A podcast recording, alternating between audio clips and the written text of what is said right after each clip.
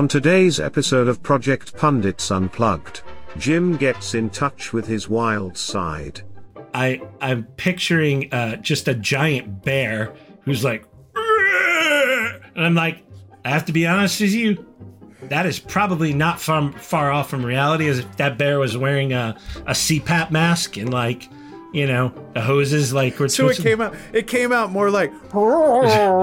Hey, We learn the value of praise. And that's why I don't give out praise for that same reason. Um, I, so when I do uh, praise will people, it's much it's much one. more appreciated. Oh, Braden is hot stuff. ow! That is burning. Like I can't hold it. I mean, It's that. look, you should have just let it go. Now, I, I would never want anything bad to happen to you, but if we were able to catch an exploding GoPro on camera, you would be rich, and I, you know, and it would it would make the pod go pretty far. It it'd just be like it'd be awesome.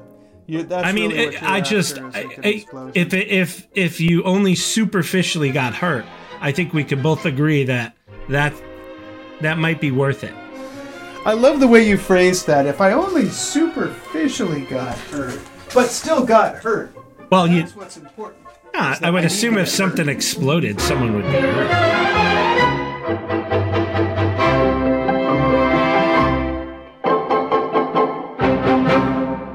All right, welcome to this next episode. We are uh, beyond excited to be recording. It's it's been a little bit.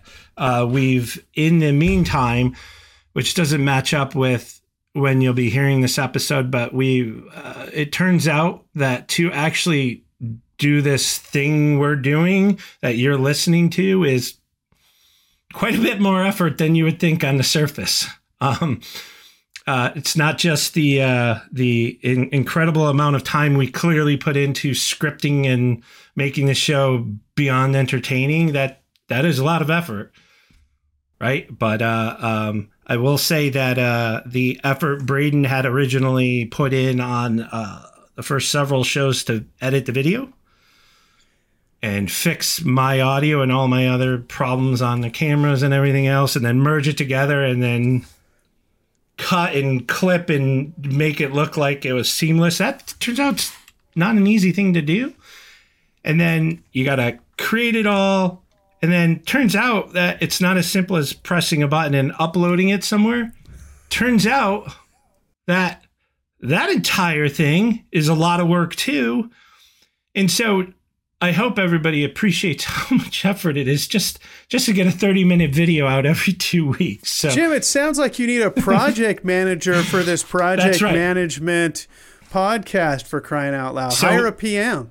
So one thing, one one lesson not related to the topics we're going to cover today, which has to do with uh, influence versus control, and then stress management as it relates to that. But lesson, uh, it's not a lesson. I think both of us always knew this was a a, a thing uh, as you progress in your career, but when you have the ability to delegate certain tasks out to people who either may be more efficient or you know it's it's a way of balancing your task delegation so we've delegated and uh, we'll give a shout out to our brand new editor richie um, who's uh, helping us out with video editing um, and we've had some people help out with some of the other tech stuff. So that's been a huge help. Anyways a little bit of background uh, as we jump into this week's episode. I do want to do one more housekeeping thing.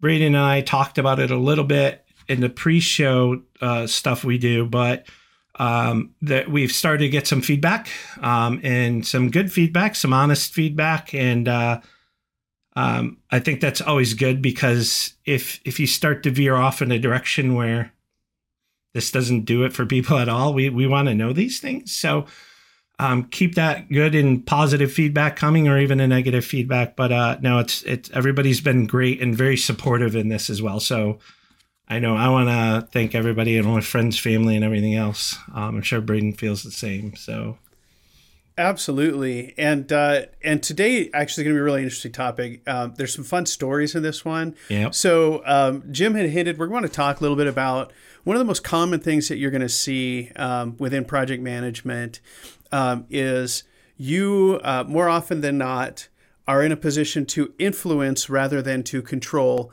the team and the people that you're working with. And we're going to talk a little bit about what that means in terms of project management, some of the funny stories and and uh, ideas and ways that that you can deal with some of the challenging um, people that you're influencing as opposed to controlling, um, and and then how to deal with your personal life when some of those things are causing you stress. Um, so, so starting with a little bit um, matrix management. As a project manager, as a program manager, you rarely are going to be someone who is actually in control of the teams that are doing the work. Um, I, I would say for the initiatives that I've run, that's probably more than 95% of the time that the people that I work with, they don't report to me. I don't do their end of year reviews. I don't determine their compensation. I have no direct control over what they do. Um, instead, I'm delegated a set of resources that are doing work in support of the project, but whose reporting relationship is outside of my organization, outside even of my hierarchy. Lots of times they're in different organizations, usually different organizations. And um, as a project manager, everything that I do for the good of the project is through influence as opposed to through directly controlling them. Uh, we're not really going to spend a lot of time talking about how you do good, you know, controlling of resources because that's really the, the exception as opposed to the rule. When you're doing matrix management, um, you really you, you have, I'll say, a kind of a good path and a bad path, right? The good path is where everyone says, Yes, we're on board. We totally want to do this work. My manager has given me clear direction, and therefore, just tell me what to do and I'm going to do it. And actually, believe it or not, I've had an occasional project where that's happened. And, and when you have, I'll say, good actors or good faith actors on your project, all you have to do in that case is be really clear on on your communication. It's really three areas, right? You you tell them, here's what we're doing. You tell them their role, what they're supposed to do to help accomplish what you're trying to do overall. And then you just keep reminding them of what their role, where we are, and what they continue to need to do or, or how they're tracking against what they're supposed to do. That's the happy path when everyone says, "Yay, we're on board. We want to do this." So, I, uh, before yeah, you Jim, get into it, just I, I, I would I would also add, if you possibly if in fingers crossed you can actually explain to people the why of why you're asking them to do it that is always helpful as well. You don't always have that. We've talked about that right? Yeah the giving people a vision. What's your role and all that yeah and how they fit into it that's a great point too. So so I, I really omitted that, right? I started with the what, what you're doing, what their role is, and reminding of it. But you're right you should start with why you're doing what you're doing because that it, we we did talk about that in an earlier uh, show, but but that is really critical as well. So that was that was a good ad. Um, there are then, of course, um, then then you deal with okay, how do I deal with those who don't want to be here, don't want to do the work that they've been assigned to do, and um, and are not willing necessarily partners in the matrixed work that you're trying to accomplish, right? So I'm going to I'm going to share I'll call it two categories of ways that you can influence people to help them in this matrixed environment. The first is I'll, I'll call it motivating by fear, right? You could call this fear and love. You can call it uh, stick and carrot. There, there are lots of different ways. However you think about it, one of the ways is fear. Now, now obviously, we don't mean you know threatening them with bodily harm, but and just mental and and you know, never mind. Go go on. Braden's uh, you know, Braden's you know he carries the stick. Oh boy, that's yeah. So I, will say I I'll, I will say this right. I do tend to be more uh, to to often motivate. Well, I, I should say I actually motivate by both, but you can even motivate both at the same time. We'll talk about that in a second. But um, a, a couple of the ways that you motivate by fear. The first way is um, you motivate individuals, you motivate them by showing them there, there could be impact to their job security, their paycheck, etc. If they if they're not willing to be a willing partner, right? If, if they're not willing to do the work that they've been asked to do, um, that the techniques that you're using there are typically things like um, I'm going to copy their boss on an email. You don't want to do this first thing, by the way, and you want to have a really slow workup to these sort of things. But if you have to do it, copying their manager to say, "Hey, I'm really trying to get this guy to work for you know with me, and and we're struggling." Um, publishing reports, right? Bad lists.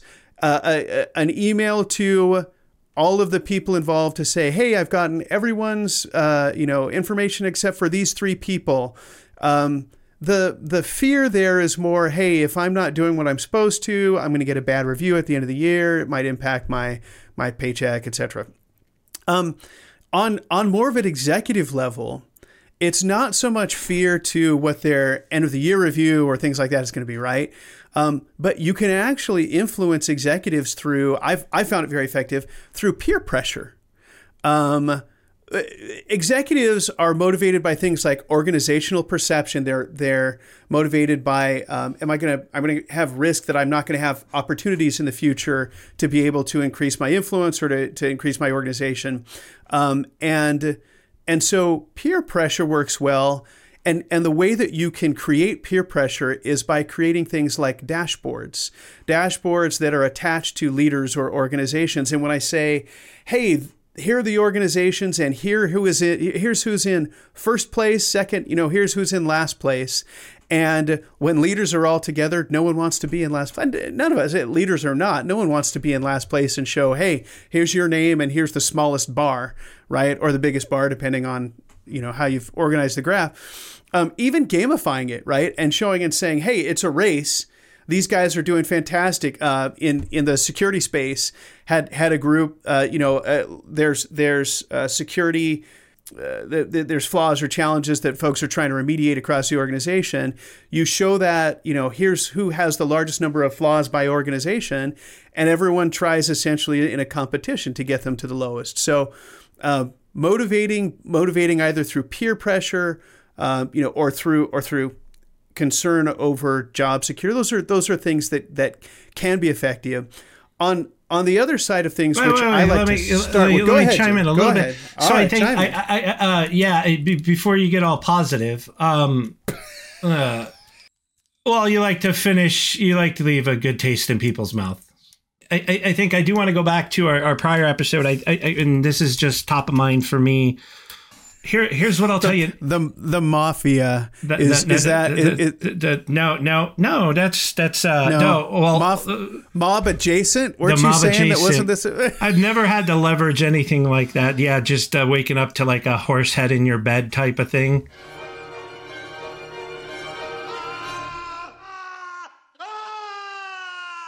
Although there have been there have oh. certainly been times where Oh, oh I, have thought about I, it. well, no, I had someone pull me in their office, and I mean, so so this type of motivation does exist. I had someone pull me in the office and say some very intimidating things things that I was extremely uncomfortable with that I couldn't I wasn't even comfortable going to HR like that happens. That does happen. it does happen. It's happened to me and and yeah and unfortunately. um my my preferred method is to be less direct and imply. Like, uh, you took, hey, you no. took it that way. That was not how I meant it. I mean, you know, Jim, no, um, no, uh, no, no. Uh, there are some real good tips, live tips. I, I, if we have time, I'll share. But no, my my point being two things. So, so I think I think you know at the core of all of this, um, is really trying to understand the people you're dealing with. So there, there's a couple of there's a couple of elements, right? And this, this is really important. And Braden's naturally good at these things and everything else, but understanding where people's heads are at, like where like it, it, just understand a person and, and a lot of times people's attitudes have really nothing to do with what you're asking them to do but it is some sort of outside influence now, you know, if you're really good at reading people and you understand different things, you'll be able to ferret out that they have uh, uh, something going on at home. Maybe they're having relationship issues. Who knows? Uh, or they have uh, just a young child. They don't get much sleep at night. Or, or you know, it could be work related. It could be their car is like who knows? It, it, like people go through a lot of stresses, and it, it represents. It comes across sometimes as them being obstinate when working with you, but it's not that. So spend time getting to know people the other thing I wanted to mention as as it relates to what Braden was saying, in a corporate environment, um, and and Braden knows this this very well. There, there, you have to also understand what people are allowed to do within the concept of their role. So I, I'm just going to be very, very basic. So, so let's just say you have, I'll say four roles, but but really the three I'm talking about. You have an individual contributor role, what they're allowed to do, what they're not allowed to do, and where they take direction. Un- understanding that that's very different. I'm going to go to the exact opposite and say the senior executive role. They're different as well, influencing them, what they're able to do, who they answer to is way different, uh, and whatnot. And then and then you have the the people who have I will say the worst jobs in the world in corporate America. And there's more levels than this, but it's the director level, it's the middle management level where you have all of the responsibility, but none of they also do not generally have control about what they're what they need to do or how, a lot of times how they need to do it. So just you know have a little bit of empathy on that. Some people in those roles are just a holes, so go to town with the fear and the stick. I say for those people who are just jerks, but uh but just no but understanding that next level of motivations we'll probably could do a whole episode separately on that but to braden's point when you're when you're dealing with an executive versus an individual contributor the techniques you're probably going to want to use are different that was that was all i wanted to say with that as context and Jim, that wasn't that wasn't on the fear side at all. That actually was more on like the the carrot side of things, right? And and really, there's only two things that I would that I would share there. One is is at, you know, and I would do this in addition to any of these, you know, peer pressure or copying other people kind of um, approaches is establish rapport, right? That's it's just what Jim was saying. Get to know the people that you're working with at a deeper level than just what you're getting as you're doing transactional discussions about status and stuff like that. I get it. Sometimes you can't, you don't have time to meet with every single human being in the project, but those that you're regularly interfacing with and those that um, are key matrix partners, you have to go, you have to establish rapport with them, and it's got to be more than just saying you know, talk to me about this deliverable that you're doing for me. It's got to be about, hey, do you have time to just talk a little bit about, you know, what you do and what you're like and and your hobbies and stuff like that? Some people are uncomfortable doing that, and that's okay. You can't, you, you don't want to push them, you know, to, to force them to, to tell. But most folks that I've worked with are happy to do that.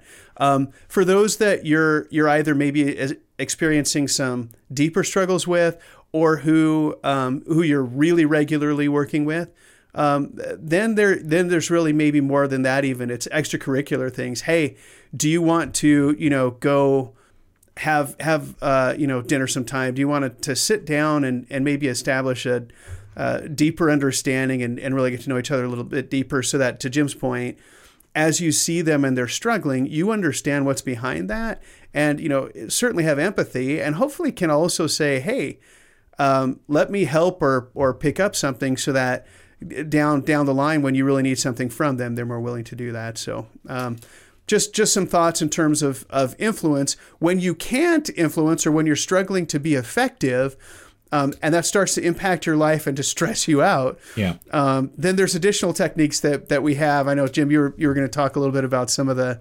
stress yeah. stress management techniques. And I, am not going to spend a tremendous amount of time in this because there's a, a, a four million self help books that will help you with this as well. And I think part of what we want to get to is is actually uh, maybe reminding or pointing out some some books and some sources that were helpful to us. Um, I, I do want to say if you run into a person that is an immovable object, you have to use other potential techniques as well. So if there's someone on your project who's just obstinate, not moving, and it's therefore causing your project to not move ahead, you have to manage that. So you have to manage that either by risk management, it, like they become a, they literally can become a risk. You don't have to name them, but you could, you know, write or we could talk about how to write a risk around that. I've I've I've, I've written people's names into risk logs to say yeah. that this person, you know, is either uh, struggling with their role or whatever. I mean, yeah, you, sometimes you have to do that. It might be an internal one. You wouldn't necessarily want to, yeah, um, you know, call someone uncomfortably out like that. But internally, yeah, yeah, and, and sometimes you have to again through through your relationships. They they sometimes need to be removed out of the critical path of of that work. Um, you know, but again, uh, let's transition into that stress management, right? So I will tell you, if you haven't noticed, I am over in Braden. You know, it's just he thinks that I don't have, I don't have self confidence. I, I confident enough. But I am I'm overweight and and and I interesting enough there's there's an element of my weight that is uh, stress related and and I will tell you in my younger years especially I was in roles that were ahead of where I was mentally ready to be for a long like I was a director at 20 years old like running like a team of like 30 people. Like it was, I'd like to think I was intellectually ready for that. I was not emotionally ready for that. Weren't you, weren't you kind of a jerk too, Jim, at the same time? It turns out I've gotten feedback through the years that, uh, thank uh, that, that, uh, um, I, I was, yeah, I was less than kind in my approach. I, uh, I will tell you, going back to another episode, get mentors and keep people around you who can give you honest feedback about, especially in your career, what you're going to do. I, I got to tell you, there's a couple of people, and the way I phrase it is they beat the arrogance out of me.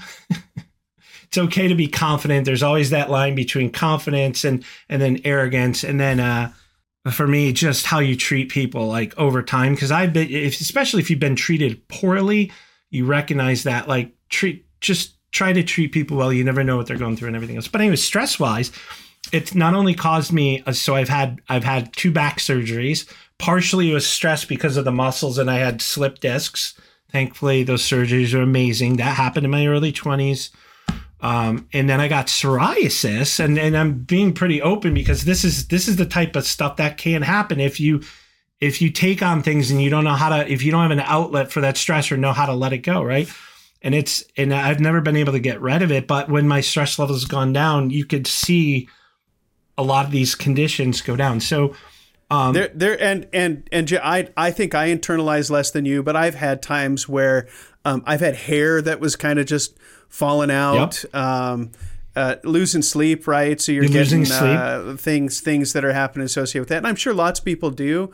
Yeah. But but it's in a project management, especially when you often feel like you're on the hook for things. Yep. It is really really common. Go ahead. Sorry. Yeah. So I think, and as a project manager, right, and I think we hit on this, but understand understand accountability and responsibility. So as a project manager, absolutely, we always talk about being the CEO. I want to I want to put a little asterisk on that. You are the CEO uh, from a responsibility standpoint. So you've been handed the reins and responsibility to take whatever those goals and objectives are and deliver on them, right? So yeah, that's that's a lot. But ultimately, project managers I've, with very few exceptions, should never be the accountable party. So if you understand that, then um, it makes things better and you can keep things in perspective. And I think the the big thing around that ties back to something that's been kind. of, I think Stephen Covey was the guy who wrote uh, Seven Habits of Highly Effective People, which uh, will flash up, and I'll put you know link in the show notes so you can find it. If you've never read that book or listened to it, I just re-listened to it ahead of this episode, and I, and, and it's it's if you've listened to it, go back and listen because it's a reminder, and you'll be like, oh, I get it. I remember this. You know, these sphere. There's a sphere of influence. There's a sphere of control, a sphere of influence, and a, a sphere of concern. Right and really understanding what's in your control, what you have the ability to influence, and then really, frankly, what you have no ability to influence there, you know, and how you manage those things goes a huge long way to how stressful, uh, you know, things are when you're managing projects. Because I will tell you, with very few exceptions, unless you're able to structure a project from the beginning, which I think, and I've done I don't know, hundreds, dozens, at least dozens of projects. I can probably name one or two where I've been able to, from the beginning, to control the whole definition all the way through. Those have been less stressful projects because you, you kind of set everything up right. For the most part, there is some element where you don't have control over it, yet you're asked to deliver. So understanding, you know, these these types of things is hugely important. Um, and then um, you know, Braden, we are going to talk about a, a, few other things around risk management and things like that. But I, I think, I, I think, you know, there's there's probably more techniques than we have time to share with you as it relates to, again, that whole control versus influence. But but really, I, I, I think you know just keeping that perspective was the main point of, of sharing this, right? And um, yeah, and and I would say, you know, you you had just touched base. You know, one of the one of the magic things that I know has helped me enormously as a project manager throughout the years. You talked about being responsible versus accountable and clearly outlining who is responsible versus accountable so that um, oftentimes you as a project manager your goal or your role is to make sure that people transparently see that the accountable party isn't doing what they should be. So if you're not being transparent and sharing that information with the people that need to know, then yeah, then then you've got something to worry about as the PM. If the work's not being done but you're being perfectly transparent about that, you've you've classified it maybe initially as as a risk and then eventually as an issue and said this isn't getting done. I want to let everyone know. Now, what would you like to do about it? If I've been perfectly transparent and I've been clear, um, then I'm not going to spend emotional energy, you know, losing sleep that it's not getting done because I've done everything that I can to try to solve it myself, to uh, then make sure that the the key stakeholders are aware of it, and then they can accept that risk. They can help me solve that risk. But but in the end, unless I unless I um, have control over that, which I don't usually, then my job is to to classify it as a risk, make sure people are aware of that, um, and then I'm not going to waste emotional energy on it. I'm I'm not going to lose sleep. I don't know, Jim, if you've had yeah. a different experience than that. No, no. I mean, I've done. I've I've lost a lot of sleep over these things and and I think also, and this is this is the hard thing about about having a career, especially when you have responsibilities where your paycheck is critical to taking care of yourself and others, right? So sometimes you will get into situations where there are people who are forcing you to be accountable and you're going to be the fall guy and it's going to be on you yourself as a brand and you. And sometimes it doesn't like not every situation you're in is going to work out. So uh, just from a personal standpoint if you're in an organization or environment where it's abusive or you know it's really setting yourself up for failure um like don't don't just sit in there perpetually. Make you know recognize it make the change you know that's a little outside of this but I, that's kind of the worst degree there are situations where as much as we tell you don't do these like don't emotionally take it like you know there are some very toxic environments out there and it could be a toxic manager it could be very specific as well but stress is a killer. That's that's all I'll say with it. Um, it's brutal. So, um, you know, and I, I was gonna so so so I know the last yeah the last part kind of following on to so so we're talking a little bit about uh, you know kind of influencing uh, versus controlling when we can't how we manage stress. We also frequently are dealing with people, matrix partners, who are experiencing stress as well, right? And as a project manager, I know in, in my experience, I've had them frequently come to me, even if I'm not their direct manager, to talk to me about these problems. In fact, that's pretty much what a project manager does is listen to problems all day. One of the early things that I had to learn first in my marriage and and then can continually as a project manager because what applies to my relationship oftentimes my personal relationships applies to my work relationships as well and that is um, when I first got married, my my sweet wife would share these these venting sessions with me where she'd tell me about problems that she's having, and I would just jump in and I'd be like, "Okay, here's what you're going to do. You're going to do this and then this and then this." and and you know it was a point of contention. She's like what why are you doing it she didn't understand. She would get frustrated. And and i had to learn there's a great book on it right called men are men are from mars wait no. Men are from mars women are from venus right? And it's a fantastic book that that really helps kind of outline this and that is um, lots of times I want to solve things. Certainly, as a project manager, I want to solve things. Um, the the whole men uh, versus women. It, it, seems, at least by the book, that men just want to go in and solve things. But um, there are lots of times where people that are coming to you that are talking about their problems aren't necessarily looking for solutions. They're looking just for to vent and to talk to you about, hey, gosh, I'm I'm having a problem. Can you listen for a minute? Not don't solve it for me.